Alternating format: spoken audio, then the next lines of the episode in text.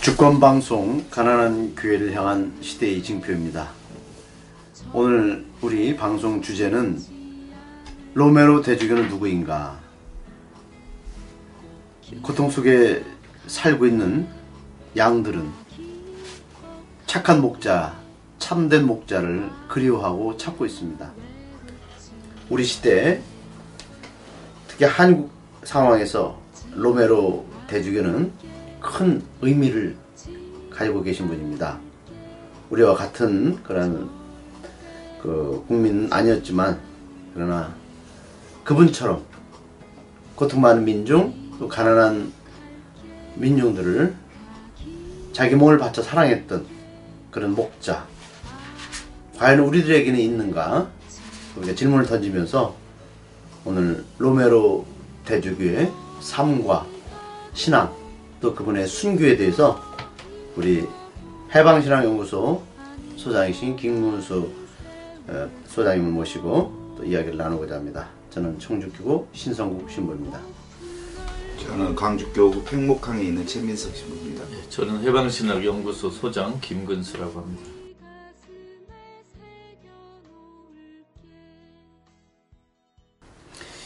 우리 김구수 소장님은 그 로메로가 대주님이 살았던 그 중남미에서도 예. 공부도 하시고 또 거기서 가난한 민중들 이 지역에서 현장에서 살았기 때문에 누구보다도 로메로 대주교님의 그 삶에, 대, 삶에 대해서 또 그분의 그 목자로서의 그 길에 대해서 잘 아실 건데 어떻게 로메로 대주교님은 어떤 분이셨습니까?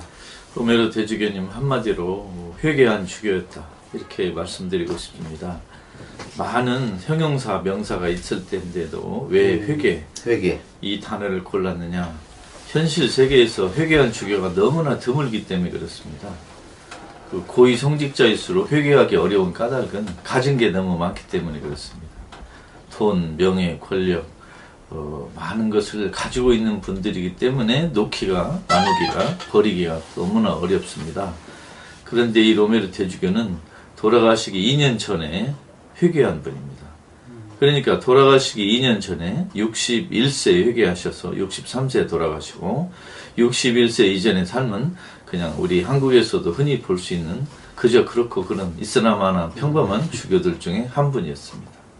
그래서 회개한 주교라는 명칭을 붙였고 그것이 현대 세계의 많은 여러 나라의 주교들에게도 큰 충격으로 다가오고 있습니다.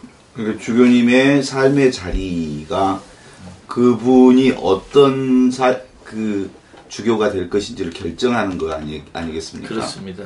그 전에는 그렇다면 사실은 그 하느님 백성들의 삶의 자리에 있지 않았다고 볼 수 있을 테고 있었더라도 관심이 없었을 테이고 그 이후에 이제 그 가난한 백성들의 한숨 소리 아파하는 소리를 듣는 어떤 삶의 현장으로 가셨기 때문에 어떤 삶의 질적 변화가 이루어졌을 텐데 구체적인 계기가 뭐 어떤 계기가 있었습니까? 우리 관심은 어떻게 해서 그 로메르 대주교가 회개하게 됐느냐 그 계기를 알고 싶은 거잖아요. 예. 그 61살 이전에 로메르 대주교는 가난한 사람들을 멀리서 지켜보는 지켜보는 사람. 가까이서 가난한 사람의 숨소리를 들었다기보다는 멀리서 구경하는 그리고. 가끔 어, 돈을 모아서 가난한 사람에게 선물하고 돌아오는 그런 정도의 평범한 삶을 살았습니다. 그런데 아주 친한 그 루틸리오 그란데라는 예수의 신부가 있었는데 친구이자 고백 신부였습니다. 그런데 당신이 볼 때 너무 모범적이고 가난한 사람을 위해 살았던 그 루틸리오 그란데라는 신부가 정부군의 총에 맞아 살해됐습니다. 그란디. 그- 예, 그란데, 로틸리오 그란데. 그래가지고 그 그란데 신부의 그 시신을 모신 성당에 가서 밤새 기도하다가 왜 내 친구가 이렇게 모험적으로 사는 친구가 총에 맞았을까 하는 그 고민을 하다가 나도 친구의 뒤를 따르리라. 그렇게 결심을 하시고 그 다음 날 생각을 바꾸고 그 주 주일에 미사에서 신도들에게 공식으로 사과를 했습니다. 그러니까 그동안, 포인, 예. 포인트는 그거 아니겠어요? 그러니까 늘 우리의 삶에 그 우리 자신을 되돌아보아야 하는 부분 중에 하나가 어, 가난한 사람들을 위한 주교로서 살았던 거죠. 예. 이제 자선의 차원이잖아요. 예, 예.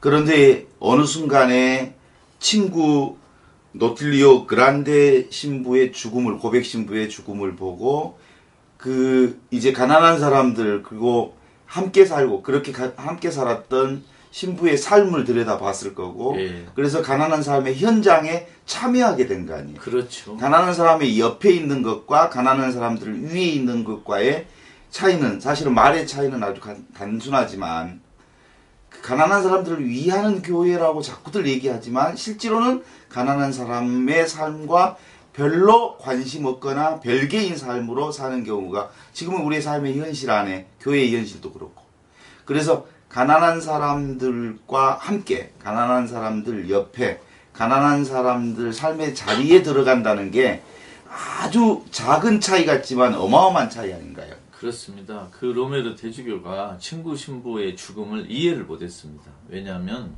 평소에 누구 말대로 편한 말대로 죽을 짓을 한 것도 아니고 비난받는 삶을 산 것도 아니고 너무나 존경받고 가난한 삶을 살았는데 그런 친구가 돌아가시는 걸 보고 아 이 친구 신부의 죽음은 예수의 죽음과 비슷하다. 그걸 알아냈어요. 그리고 친구는 가난한 사람하고 가까이 있었는데 로메르 대주교 본인은 멀리서 있었다는 걸 깨달은 거예요. 아하, 내가 가난한 사람을 잘 모르고 있구나. 내가 가난한 사람에게 가까이 다가서야게 되겠구나 하고 결심을 했습니다. 그럼 예수님은 그렇게 보는 거잖아. 방금들 가난한 사람들을 위한 사람이 이제 가난한 사람의 친구가 된 거지. 네, 그렇죠. 그게 엄청난 실존적 변화입니다. 멀리서 구경하던 사람이 옆에서 숨소리를 들었어요. 이게 가난한 사람이 로메로 온 게 아니고 로메로가 가난한 사람에 가버린 거예요. 그러니까 교회로 오는 게 아니고 교회 밖으로 나가서 가난한 사람에게 다가선 거예요. 거기서 로메로가 회개했습니다. 어떻게 회개했느냐? 주일 미사 때 신자들이 이렇게 고백했습니다. 그동안 저 로메로는 가난한 사람 문제에 관심이 없었습니다. 회개합니다. 제가 잘못을 고백하니 용서해 주십시오. 하니까 신도들이 전부 기립박수를 했습니다. 이제 당신은 우리의 친구다.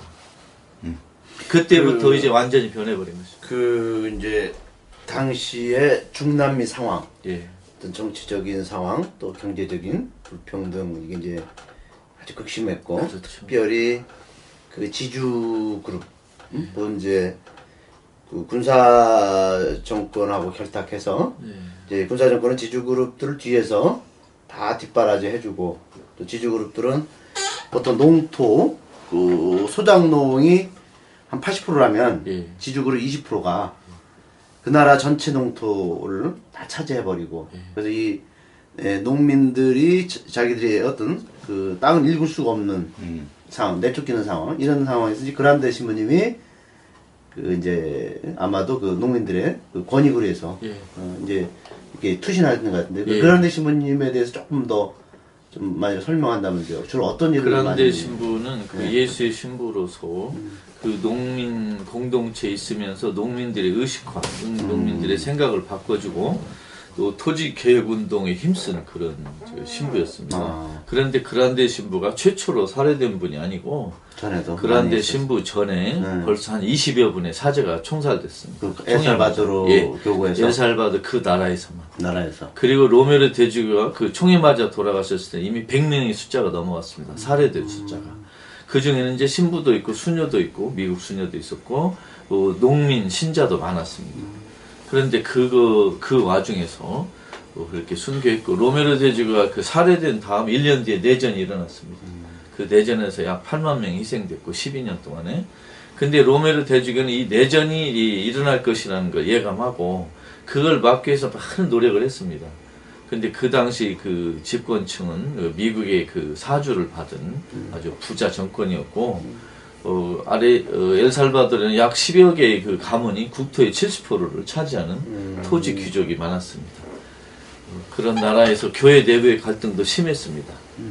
그러니까 그 지주를 어, 지원하는 그 사람들과 농민을 지원하는 사람들이 아주 많았는데 그때 그 회개하고 나서 이 로메로가 살면서 어, 본인의 마음을 털어놓은 일기장이 있습니다.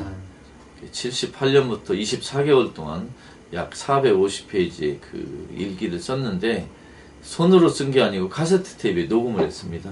이걸 미국으로 이제 빼돌려 가지고 살해된 지 9년 대 나왔는데 그게 곧 한국말로 출판됩니다. 근데 거기에는 정말로 오늘 우리 이 시간에 그 시청 청취자에게 설명할 수 없을 정도로 많은 분량의 각종 그 정말 일화 고뇌가 다 있습니다. 아, 제가 거기서 하나 깜짝 놀란 게 있는데 네.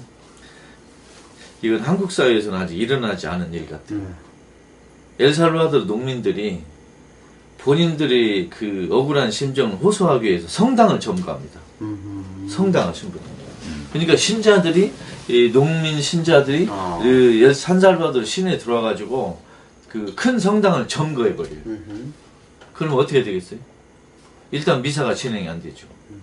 그런데 그 본당 신부님들은 그 점거된 성당에서 그 점거 농민들하고 미사를 같이 지냅니다. 그러면 성당 바깥에를 이제 경찰이 둘러싸고 그러면 꼭 로메르 대주교가 현장에 갑니다. 성당에 가가지고 중재를 서요. 농민들하고 그 정부 당국자 중재를 서서 꼭 고향으로 무사하게 돌아가게 하고 그런 사례가 아주 많이 나옵니다. 깜짝 놀랐어요. 그러면은 이제 만일에 우리나라 한국 이 현실 그래서 지금 노동자들이 이 비정규직으로 몰리고 또 비정규직 노동자들은 그 기본적인 그 생활비도 벌 수 없을 정도로 좀 열악한 환경에 그러니까 우리나라 노동자들도 정말 자기들의 어떤 그런 주장이나 권리를 그 어? 누군가에게 호소하기 위해서 성당을 점거해서 응? 거기서 응? 그 집회를 열고 신문화 주교들이 응? 그들을 만나서 정부에 또 호소하고 응? 그것이 오늘 우리 로메로 대주교의 살았던 그와 따르는 길이 아닌가 생각이 들어요. 복음적인 행동이 아닌가 생각해요. 그 당시 산살바도르가 78년, 80년이니까 벌써 35년이 넘었죠. 그 벌써 30여 년 전에 농민들이 성당을 점거했다. 점거했죠. 그 나라는 뭐 천주교가 가장 많은 종교니까 성당을 점거하는 게 아마 예상 가능한 일이었고 만일 그런 사건이 현재 한국에서 일어났다. 예를 들면 어느 노조나 어느 농민이나 어떤 그 억울한 그 심정을 가진 개인이나 그 단체가 예를 들어 조계사나 명동성당을 점거했다. 그러면 추기경이 과연 경찰 투입을 요청했을까? 또는 중재를 섰을까? 상당히 그 이렇게 관심이 가는 대목입니다. 그렇죠. 그런 식으로 어, 그 사람들은 자기 의사를 표시했습니다. 그러면 그 1980년도 그 대한민국의 정치 상황과 예. 또 엘살바도르의 1980년대 정치 상황에 유사점이 있었을 거고 차이점이 있었을 예, 텐데 유사점은 군사 독재였고 차이점은 여기는 그 전두환 군사 쿠데타로 집권했다면 거기는 합법적인 선거를 통해서 군인들이 계속 집권하는 그런 정도 차이였습니다. 그러나 여기보다 거기는 더 살인 사건이 많았습니다. 납치, 테러, 살인이 많았고 어, 그러나 여기하고 거기 다른 점은 거기는 로메르 대주교를 비롯한 많은 신부님들이 저항의 편에 섰다. 음. 그게 좀 차이가 나요. 그러면은 그 이제 이 중남미는 400년 전에 400년 450년 전에 카톨릭 국가들 예. 스카이런 스페인이나 포르투갈 같은 그런 그 당시에 이제 그 식민지 확장을 노렸던 나라들이 카톨릭 국가들이 가서 이제 식민지를 만들고 거기서 이제 강제로 영세를 주고 예. 그리고 이제 예? 그 가톨릭 국가로 이제 거의 다 바뀌었는데 엄밀히 따지고 나면 가톨릭 국가의 책임도 상당히 큰 거 아닙니까? 식민지 그렇습니다. 국가들의 책임이 예, 그렇습니다. 그 빈부격차가 막 클 정도면은 그러니까 남미 대륙이 스페인 포르투갈의 그 선교 겸 정복의 역사로 500년이 내려왔는데 그동안에 그 남미를 포르투갈 스페인이 군인들이 정복하면서 약 2천만 명 이상이 살해됐습니다. 엄청난 숫자죠. 500년 전 2천만 명. 그런데 그 많은 희생자들의 대부분은 그 전쟁으로 죽은 게 아니고 질병으로 죽었습니다. 유럽에서 그 사람들이 가져온 또는 묻어온 병균에 남미 사람들이 그 저항력이 없어서 희생자의 80%는 질병으로 죽었습니다. 그리고 나머지는 전쟁 중에 살해됐고요. 그런데 그 유럽의 사람들이 가져온 유럽식 봉건 체제가 남미에 정착을 해서 남미 천주교회도 어떻게 보면 그 혜택을 받고 500년을 살았습니다. 그러니까 남미 천주교회는 남미에서 어, 지배 계층의 일부가 됐습니다. 남미 천주교회는 남미에서 보니까 재산이 많은데 첫째 토지, 두 번째가 교육기관을 소유하고 있어요. 이게 남미의 초중고 대학이라는 교육기관의 80% 정도가 천주교 소유입니다.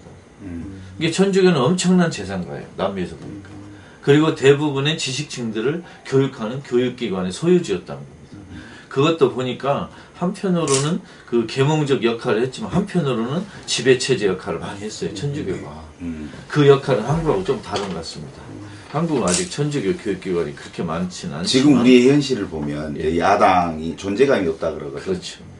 그 이렇게 쌍용 자동차뿐만 아니라 그 민생 문제가 세월호 문제뿐만 아니라 이런 이런 상황에서도 그 가난한 사람들을 대변해 줄 만한 정당이 없다.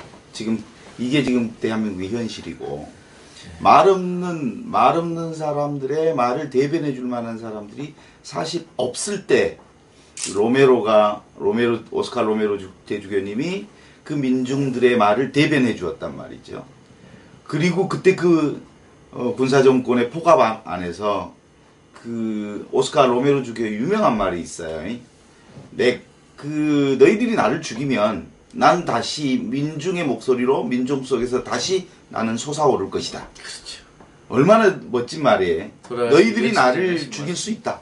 그러나 내야 나를 죽이면 나는 민중 속에서 우리 민중 속에서 나는 다시 솟아오를 거다. 다시 부활할 것이다. 예. 음. 이렇게 그 가난한 사람들의 말 없는 사람들의 말을 대변해 준다. 지금 요게 지금 한국 사회에 가장 필요한 때가 아니에요? 그렇습니다. 지금 우리 최신부님 로메로 주교님을 정확히 파악하셨는데 로메로 대주교님이 살아 계실 당시의 별명 중에 하나가 음. 목소리 없는 사람들의 목소리였습니다. 음. 목소리 없는 사람들의 목소리. 당시 로메로의 그 장점은 그 나라에서 목소리 없는 사람들의 목소리를 확실히 대변해 주는 사람으로 꼽힌 것입니다. 근데 지금 그 당시 로메로 역할을 하는 사람이 한국 사회에서, 한국 종교에서, 한국 천주교에서 누군가 생각하니까 잘 떠오르지 않아요. 네, 그런 아픔이 있습니다. 그 이제 저, 저도 옛날에 그 해방신학 관련된 그, 그 책들 읽고 또 이제 그 기초교회 공동체라는 그런 책도 좀 읽었었는데 그 당시 80년대 해방신학이 중남미에서 싹트면서 그 농민들 응? 또 그리고 가난한 그 민중들이 함께 모여서 지역의 현안 문제를 같이 복음적인 눈으로 그것을 응? 말하면 서로 이야기를 나누고 또 삶의 고통을 나누고 또 자기들이 그 겪고 있는 농민 문제라든지 땅 문제라든지 그런 것들을 다 같이 나누면서 이제 그 함께 연대하면서 자기들이 운명을 해결해 나가요. 이제 우리나라의 비슷한 시스템이 뭐냐면 이제 에, 반모임, 구역 음. 모임, 뭐 소공동체 이런 걸 말하는데, 근데 우리나라 저 한국 천주교 각 본당마다 하고 있는 반모임과 그 중남미의 그런 기초교회 공동체와는 이게 질적으로 내용적으로 많습니다. 큰 차이가 나는 것 같아요. 많이 납니다.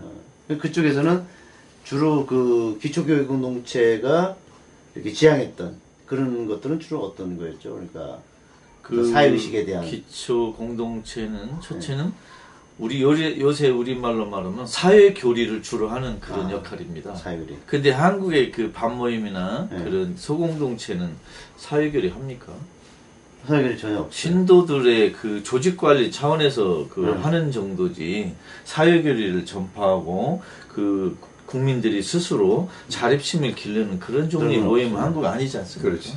의식화가 거기서 큰 전혀 없어요. 예. 거기 그 소공동체 운동은 의식화 교육이 아주 의식화. 잘 됐습니다. 그러니까 이제 그 의식화 교육은 자신의 삶의 문제를 그 공동체 안에서 나누었다는 거라면 예. 어, 그 한국교회에서 반모임은 어떤 방식으로든 삶과 유리될 수밖에 없고 삶을 교회에서 나눈다는 것 자체가 훈련되지 않았을 뿐만 아니라 그래서 나눈다는 것이 기껏 어, 시어머니와의 관계가 안 좋다. 그래서 나는 이렇게 해봤더니 시어머니의 관계가 좋아졌다.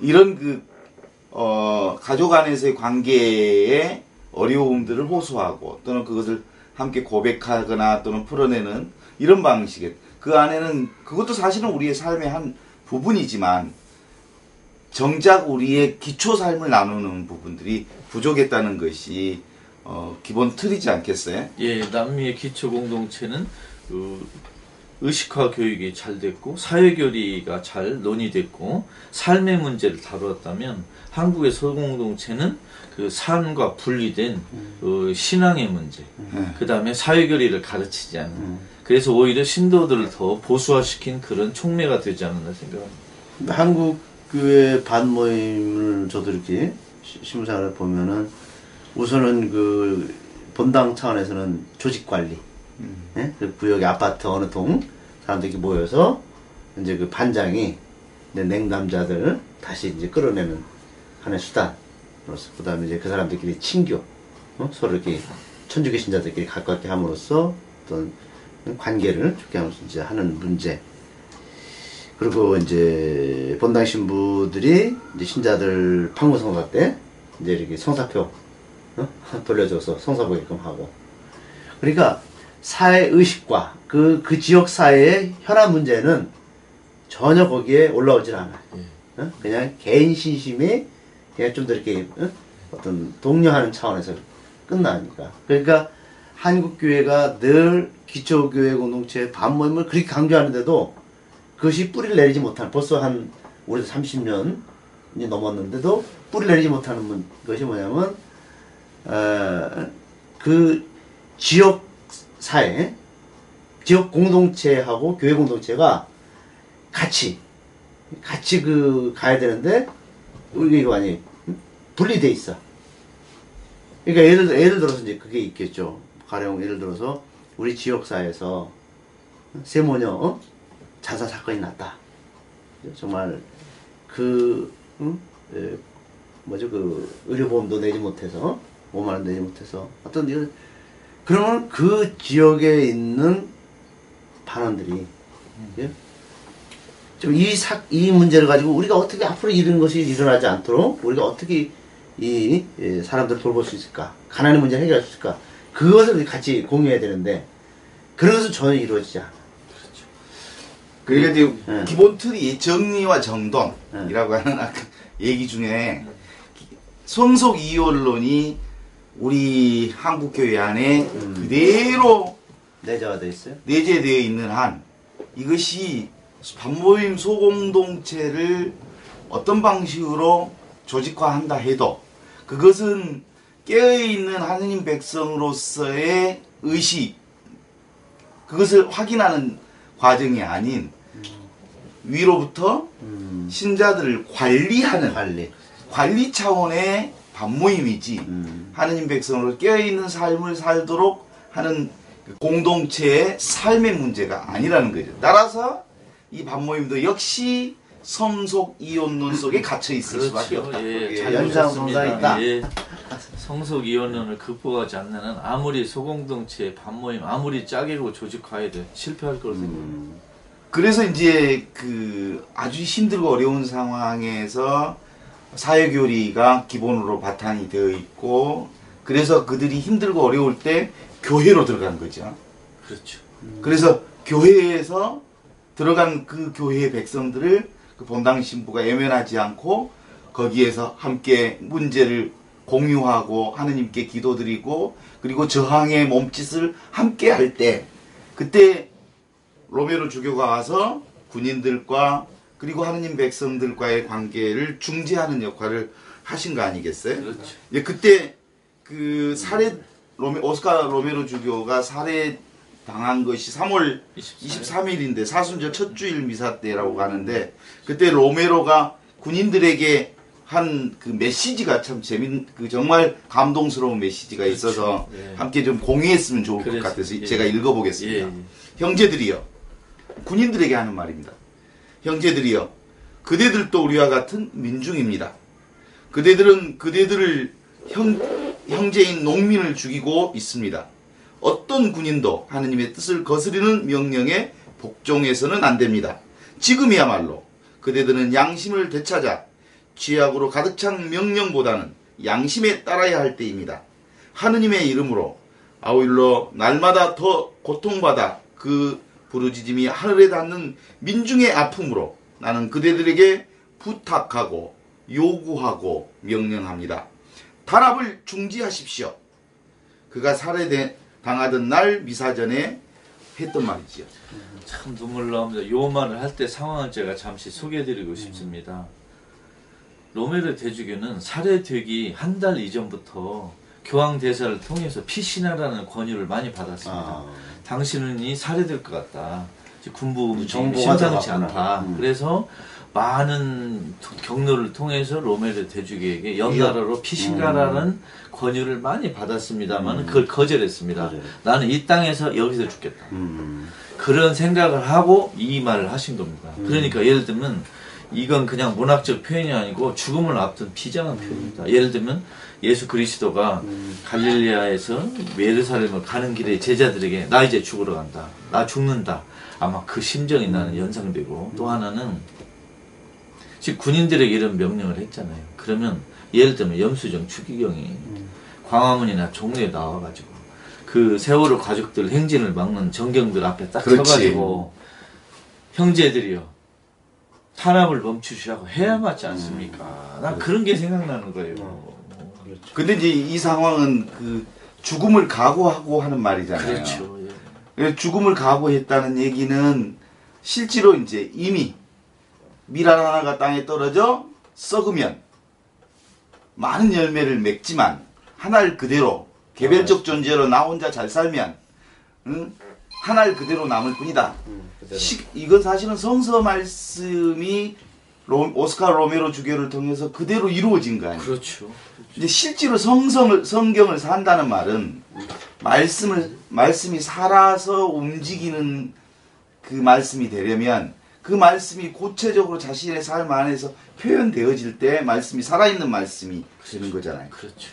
그래서 근본적으로 그 오스카 로메로 주교의 그 바탕의 바탕 안에는 근본적으로 성경 말씀과 온전히 하나로 살고자 하는 성경적 힘이 그 안에 들어 있는 거죠. 그렇죠.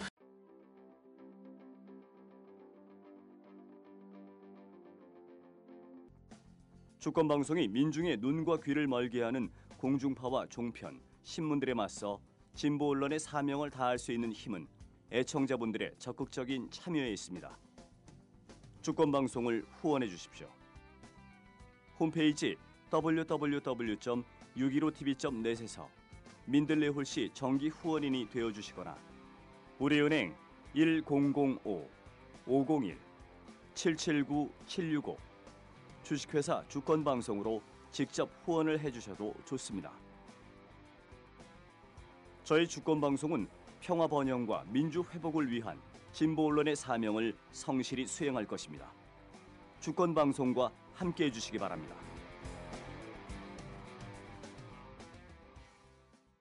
로메르 대주교님이 강론을 아주 잘하셨습니다. 어. 제가 녹음된 강론 음. 육성을 들어봤는데도 음. 이, 이 연설 솜씨가 만만치 않고 어.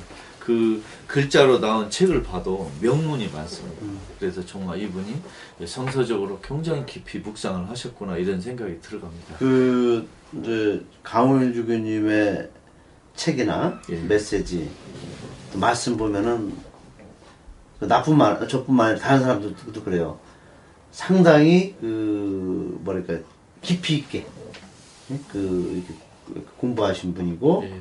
또 단어 하나 하나를 사용하는 것도 아주 정확하게 문맥에 맞게 잘 사용하신다. 그러니까 한편으로는 그 우리 강율 주교님도 그 제주도 교부장으로 가셔서 4.3에 희생된 사람들을 관심을 갖고 그 사선 사건을 통해서 당신이 사목자로서 이 로메로 대주빔과 같은 그런 어떤 회개, 마음의 변화, 회심이 일어나지 않았는가 예, 그것을 어떠어떠지 그분 책을 통해서 보게 됐거든요. 그 저도 개인적으로는 강호일 주교님의 그 지난 행보뿐만이 아니고 앞으로 행보도 저는 어, 한 신학자로서 주목하고 있습니다. 아.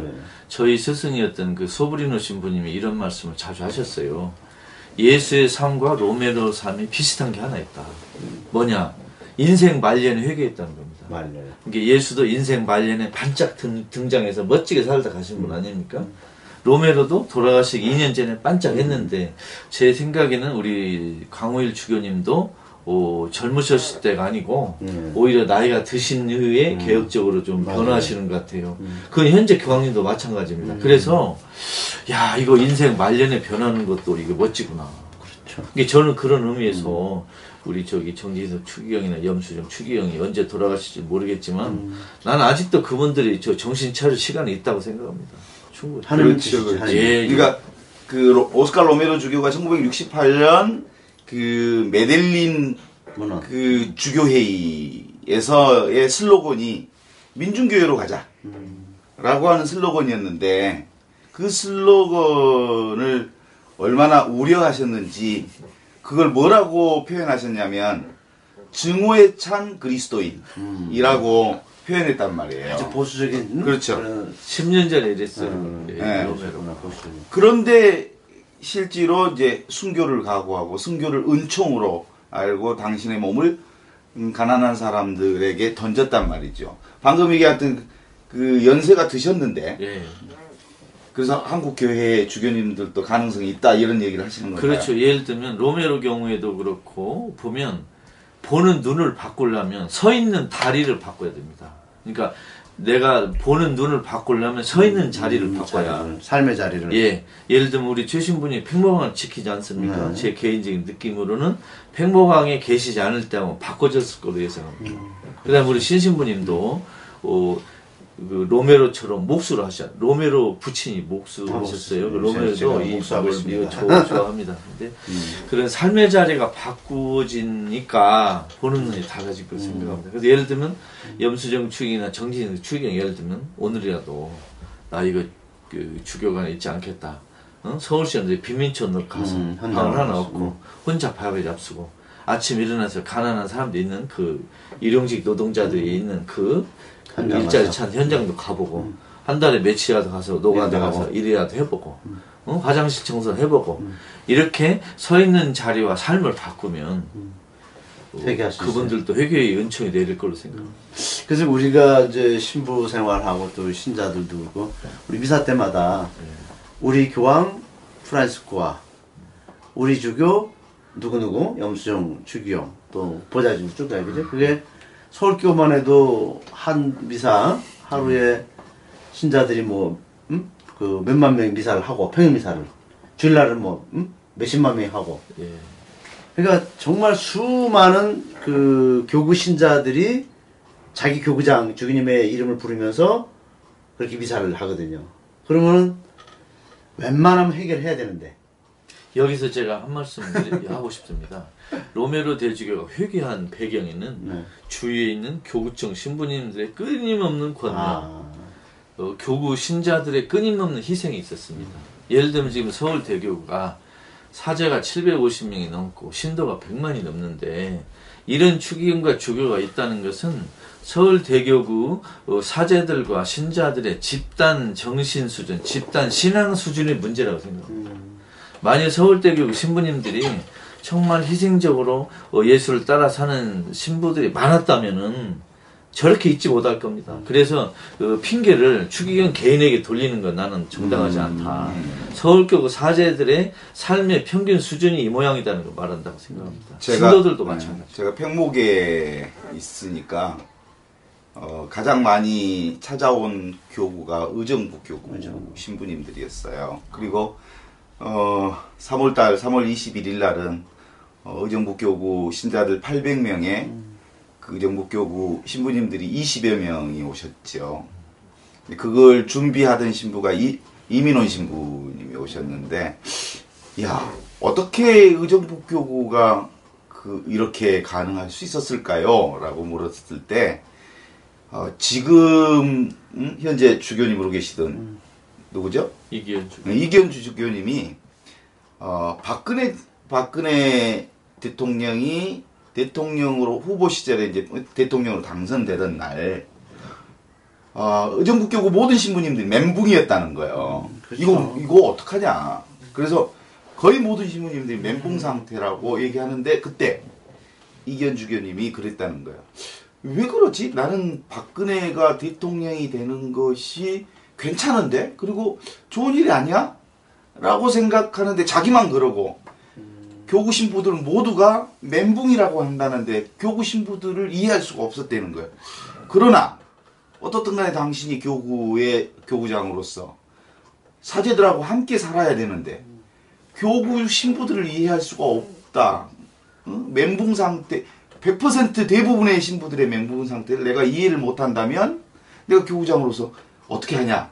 그때부터 경향신문과 한겨레 신문을 보기 시작하면서 왜 우리 교구의 신부들이 이 상황에서 멘붕인지를 조금씩 알아차리기 시작하면서 어 내일 모레 이제 세월호 일주기 미사를 이기현 주교님이 직접 응? 주례하면서 봉헌하게 되는 이 상황까지 오게 됐다는 게 어떤 의미로 방금 얘기하신 것처럼 그 의정부 교구 젊은 신부님들 그리고 대부분의 신부님들이 어, 지금의 사회 문제に대단히 관심 있게 보았고 이 박근혜 정권이 들어서면서 나타날 수 있는 정말 가슴 아픈 것들을 예측한 애연자적 감성이 있었던 거죠.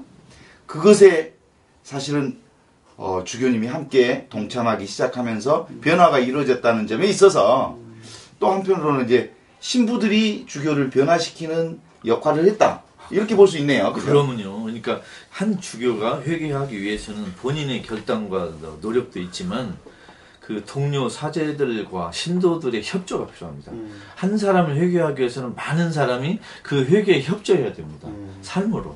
음. 근데 저는 만일 서울에 두 추기경 현재 이 모양으로 있다는 것은 결국 부인할 수 없이 서울교구 신부님들 신도들의 신앙생활 수준이 이 모양밖에 안 된다.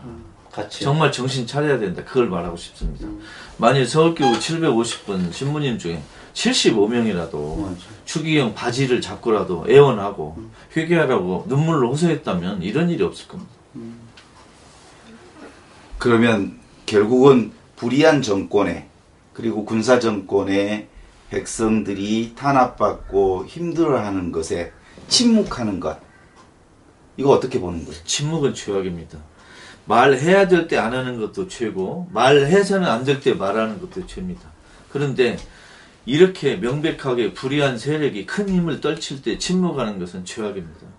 현재 한국 천주교에서 가장 어, 위력을 떨치는 신학은 침묵 신학입니다. 아무도 입을 열지 않아요. 방관. 자, 대수천 사람들이 그 미사를 방해해도 그게 틀렸다고 꾸짖는 주교도 없고 또 세월호 유가족들이 저렇게 농성하고 힘들게 살아도 옆에서 울어주는 주교도 없고 음. 다들 침묵하는 거예요. 예를 들면요, 제가 그 로메르 대주교가 살해되기 전에 자주 대통령에게 전화했습니다. 해서 항의를 해요. 음. 직접 항의를 합니다. 그러고 미사 때 설교에서 바로 항의합니다. 그러면 사람들이 그 로메르 대주교의 강론을 듣기 위해서 귀를 기울여요. 500만 국민들이. 현재 지금 서울 그러고 있습니까? 안 하고 있잖아요. 그 지금 우리가 음? 그 복음을 선포하자. 그게 교회의 첫 번째 사명 아니에요, 그죠? 근데 그 복음이라는 것은 기쁜 소식을 선포하는 걸 말해요. 미사 끝날 때마다 미사 끝났으니 가서 복음을 선포합시다. 근데 지금 우리 박근혜 13대 대통령 대선 부정 선거로 당선된 박근혜 뭐 사실 대통령 자격이 없는 사람이에요. 예, 정당성은 없기 때문에 이 박근혜가 대통령으로서 부정선거 대통령이 되고 나서 우리 한국의 상황은 단 하루도 굿뉴스가 없어. 예? 매일 들려오는 소식들은 1%의 부자들, 새누리당 그 인간들은 매일 기쁜 소식입니다. 그죠? 그 부자들 위한 정책만 계속 남발하니까. 그러나 힘없는 가난한 서민들 거의 모든 우리 국민들은 매일매일 정말로 생지옥처럼 민생은 도탄에 빠지고 갈수록 어려워져. 그래서 미국 그 갤럽 조사에서 미국 갤럽 조사에서 그 142개국 이게 그 행복 지수를 조사했는데 우리나라가 118위가 됐거든요. 이렇게 종교인이 많고 가톨릭 신자가 많은 이 나라가 불행 지수가 응? 그 하위로 최하위로 떨어졌다는 것은 우리가 기쁜 소식이 없는 그런 나라에서 지금 살고 있다는 거예요. 그러면 지금 종교가 또 이 종교를 이끌어가는 주교들이 과연 무엇을 하고 있는지 책임을 다하고 있는지 목자로서 그런 면에서는 너무나 우리가 지금 심각한 상황이 아닙니까? 병든 교회의 모습 아닙니까? 그렇습니다. 로메르 대주교님이 80년에 돌아가셨으니까 벌써 35년 전 일인데 35년 뒤에 한국 주교들이 로메로 발꿈치도 따라갈 수 없습니다. 좋은 소식, 기쁜 소식이라는 건 성서에서 두 가지를 가르칩니다. 가난한 사람에게 기쁜 소식이지 부자에게는 불쾌한 소식입니다. 그리고 정의를 외치고 희생을 각오하는 사람들에게만 복음은 기쁜 소식이지 그 정의를 누르는 불의의 세력에게는 예수의 말씀은 언짢은 소식입니다. 누구에게나. 똑같아요. 예, 불편한 소식이죠. 그런데 이들 두 가지가 있잖아요. 방금 오스카 로메로와 유사하게 우리가 또 짚어봐야 할 부분 분 중에 한 분이 그 독일 디트리히 본회퍼 본회퍼 목사. 서른 서른 여섯 살에 암살당해서 죽었던 보네퍼는 어 당시에 그 독일 교회가 히틀러 정권 안에서 그 독일 교회가 뭐라고 얘기하냐면 그 응? 히틀러 히틀러의 국가가 여러분들을 부르고 있습니다. 라고 얘기할 때 모두 다 히틀러의 국가라고 하는 차원에서 그 부정한 정권의 모든 목사들이 성직자들이 그때 부역을 했단 말이에요. 그러니까 실제로는 그 종교인들이라고 하는 건 어, 그 부당한 정권에 부역해서 찬양하고 그리고 그 손들어주고 박수 쳐주고 조창기도 하고 이러는 그룹과 적어도 그 백성들을 탄압하는 사람들을 온몸으로 저항해서 몸으로 그 불살랐던 사람들과 이 큰 두 가지 흐름 속에 늘 우리는 같이 이렇게 고민해야 되는 거잖아요. 지금 그렇다면 한국 천주교회에 실제로 그 음? 박근혜 정권이 종교인들을 부르고 있다라고 하는 부름 속에 많이 청와대에 달려가거나 또 부역하는 사람들이 많이 생긴단 말이에요. 그렇죠. 어떻게 봐야 되는? 그러니까 목자에는 두 종류가 있습니다. 착한 목자가 있고 나쁜 목자가 있다. 현재 한국에는 나쁜 목자가 훨씬 많습니다. 예를 들면 청와대에서 부르면 아 나 가기 싫어. 딱 버티는 주교도 나와야 돼. 음, 또나 여기 안 간다. 또는 청와대 가면 작심하고 훈계를 하고 야단을 치고 와야 되지 않습니까? 청와대 가면 찍소리 못 하고 본당에 오면 큰 소리 치고 이런 종류의 목자들은 정말로 복음적인 의미의 목자가 아니지.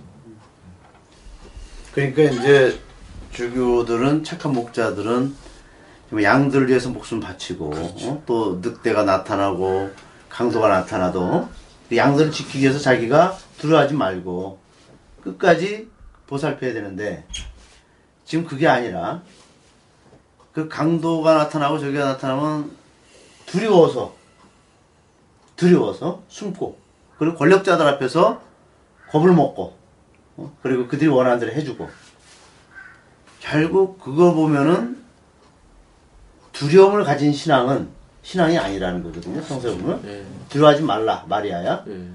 그러니까 오늘날 우리 한국 종교 지도자들이 두려움이 많은 것 같아요.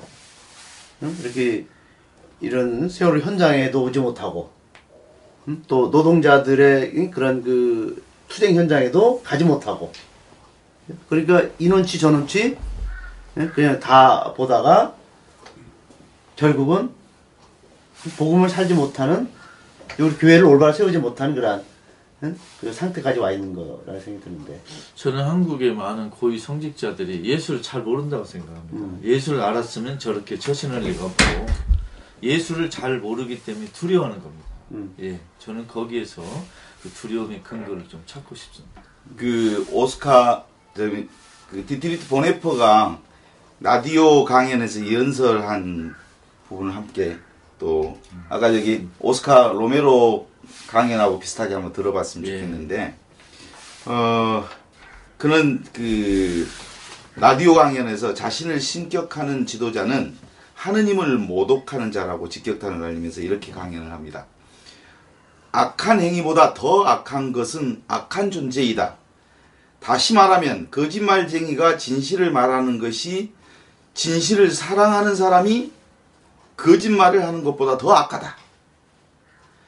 악한 증오자가 형제들을 형제를 행하는 것이 인간을 사랑하는 것보다 더 악하다. 거짓말쟁이의 입에서 나오는 진실은 아무리 미화해도 거짓말일 뿐이다. 인간에게 적대하는 자의 형제의 행위는 아무리 좋아도 역시 증오일 뿐이다. 이렇게 얘기하면서 사실은 그가 가지고 있는 기본 어, 하느님으로부터 오는 사랑인지 자신을 하느님처럼 받드는 자에게서 나오는 그 목소리인지는 이렇게 분명하게 구분시켜 주는 것 같아요. 예, 그렇습니다. 그 보네포 말, 또 로메로 말이 같은 선상에 있다고 보입니다. 저는 만일 현재 한국의 주교들이 우리 한국의 초대교회에서 평신도들이 박해를 받고 순교하는 그런 상황이 오면 과연 몇 사람이나 순교를 할까? 저는 염려가 됩니다. 그 원래 그 빨간 모자가 순교의 표시라면서. 그렇죠. 그리고 그 먼저, 순교는 예. 은총의 표시고. 그렇죠. 먼저 왜 은총을 순교를- 싫어하지? 그러니까요. 주교가 은총을 싫어한다. 참 모순 아닙니까? 그래서 오늘 우리 이 이제 방송 예, 우리가 로메로 대주교를 주제로 삼은 것은 정말 우리 힘없는 음? 그 서민들 또 우리 신자들 그들이 지금 그 신음 소리를 음? 들어야 될 목자들이 듣지 않고 있다는 것이 예. 너무 답답한 그렇죠. 현실에서 그래도 우리가 응? 로메로 같은 그런 이런 우리 대주교 또 순교자를 우리가 그리워하면서 어, 그런 분들이 하느님께서 주시기를 바라는 마음으로 이런 자리를 마련했습니다. 어, 이제 저는 염수영 추기경께서도 어, 이제 음? 마지막으로 하느님 앞에서 정말 당신이 추기경으로서 해야 될 일이 뭔가 회개가 아닌가 생각을 해봅니다. 그래서 회개하는 주교들이 더 많이 나오기를 기대하면서 오늘 이 방송 마치겠습니다. 고맙습니다. 감사합니다. 자.